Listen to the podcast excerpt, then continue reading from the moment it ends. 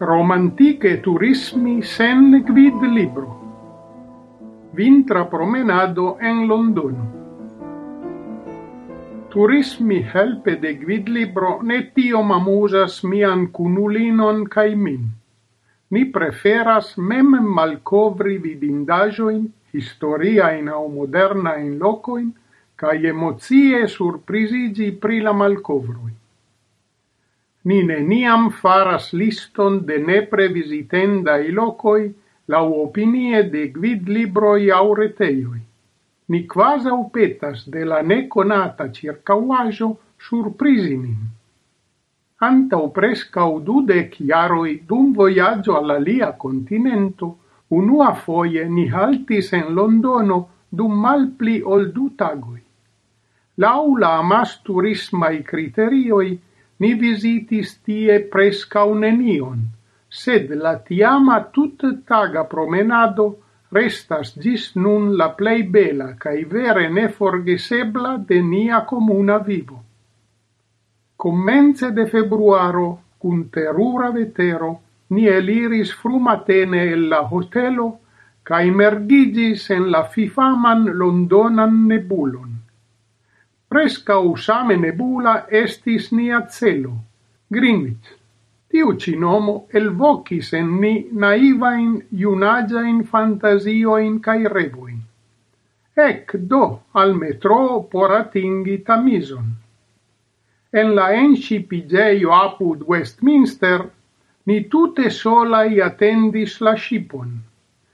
Malvarmega vento iom forpelis la nebulon kaj donis al ni espereton por pli boniĝonta vetero.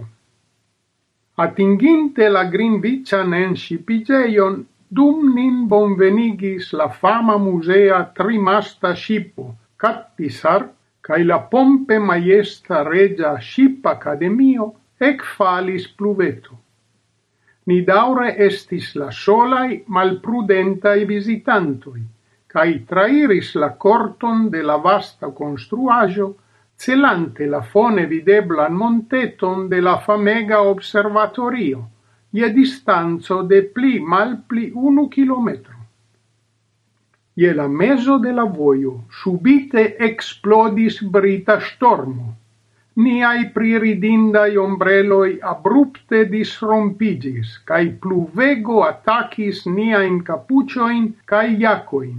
Anca uili vere miserai, se ne paroli pri niai tute ne taugai suoi. Mallumo, ventego, malvarmo, pluvel versoi, ni vere sentis nin ship pereuloi en storma norda maru helpante uno alla alia, por ne stumbli cae droni, fin fine ni alvenis al secura haveno, la revata observatorio, bon chance iam malfermita cae bonege varmigita. Angelantai ni eniris sidigis en la halo, cae formetis la guteganta in iacoin, sen rimarci ec unu solan gardiston. Tiel ni romantike bracumitai pasigis longan tempon en la intime varma umbilico de la exa Brita imperio. Tutte solai, malfacile credeble se oni pensas pri la milionoi da turistoi kiui visitadas gin. En la meso de la salonego etendigis dis la cupolo la ligna longa telescopo Scivoleme mi al proximigis cae rigardis tra la oculario cae ec ridegis, char aperis tie la bildstria silueto de micio muso, belege trafa exemplo de brita humuro. Ciam la stormo mal proximigis cae la pluvo presca ucesis, ni ne resignis pri la tradizia foto raide de la famega Greenwich Meridiano marchita en la observatoria corto. Cirilate mines cias scias kiam oni marcis gintie, sed ciel oni povas constati el la supra illustrajo, la vera meridiano passas quelc decoen da metroi for de la observatorio. Nu, bone, versaine trompeti turistoin estas firmiginta cutimo de ciui imperioi. Reveninte alla encipigeio, mi rimarcis ce la river bordo malgrandan cupolan construajon. Tie mi malcovris la subtamisan piediran tunelon, tra ciu ni atingis la tiel nomatan insulo de hundoi.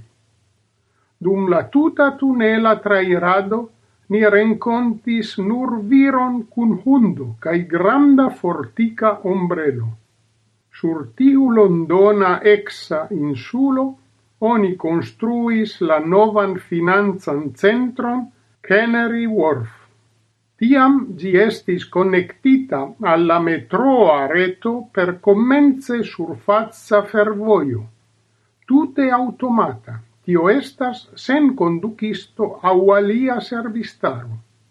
Por ni, provinzanoi cutimigintai al deserta vivo, temis priticla surpriso usi tiom novigan veturilon.